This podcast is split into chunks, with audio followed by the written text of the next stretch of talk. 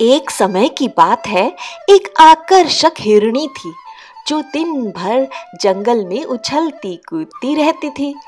हर रोज उसे एक अद्भुत सुगंध महसूस होती थी।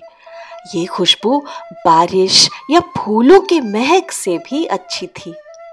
हिरणी को आश्चर्य होता था कि इतनी मनमोहक सुगंध कहाँ से आ रही है। क्योंकि उसने ऐसी खुशबू इससे पहले कभी भी नहीं सूंघी थी। वे इसका पता लगाने के लिए हर तरफ़ सूंघने लगी। कभी वृक्षों के पास, कभी झाड़ियों के पास तो कभी तितलियों को और कभी पक्षियों को सूंघती। परंतु सूंघने पर मालूम पड़ता कि वह गलत थी। एक बार तो वो दलदल के पास भी चली गई।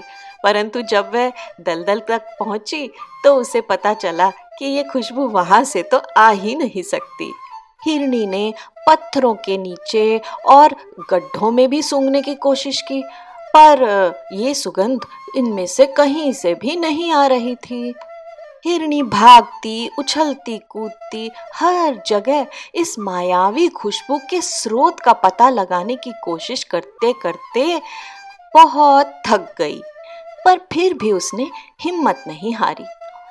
मैं ढूंढ लूँगी, ये खुशबू जहाँ कहीं से भी आती होगी, मुझे उसका स्रोत ज़रूर ढूंढना है। इतनी मनमोहक खुशबू। जब थक कर वह शांति से ज़मीन पर विश्राम करने के लिए लेटी, तब अचानक उसने अपने पास बहुत तीव्रता से वह मनमोहक सुगंध महसूस की। यही है। यही तो वह खुशबू है। मैं कब से इसी को ढूँढने की तो कोशिश कर रही हूँ। और ये मेरी नाभि से आ रही है। उसी क्षण हिरनी को बहुत अद्भुत महसूस हुआ।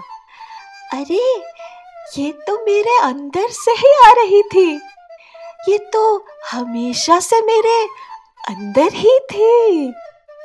हिरणी मुस्कुराई। और चैन की नींद सो गई। प्यारे मित्रों, इस कहानी का इशारा आत्मविश्लेषण की ओर है।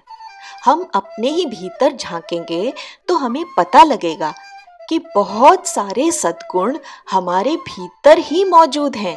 यही नहीं, हम ईश्वर को भी बाहर ही ढूंढते हैं, परंतु आत्मविश्लेषण से पता चलता है कि वे और कहीं नहीं, बल्कि हमारे हृदय के अंदर ही विद्यमान हैं।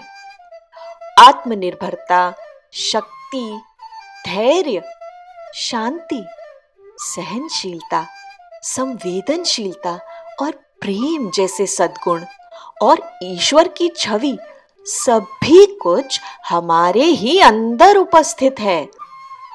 कुछ समय चुपचाप बाहरी कामों में उछल कूद किए बिना अगर हम अपने ही साथ बिताएँगे तो ये सब हम अपने अंदर ही पाएँगे। जय साई राम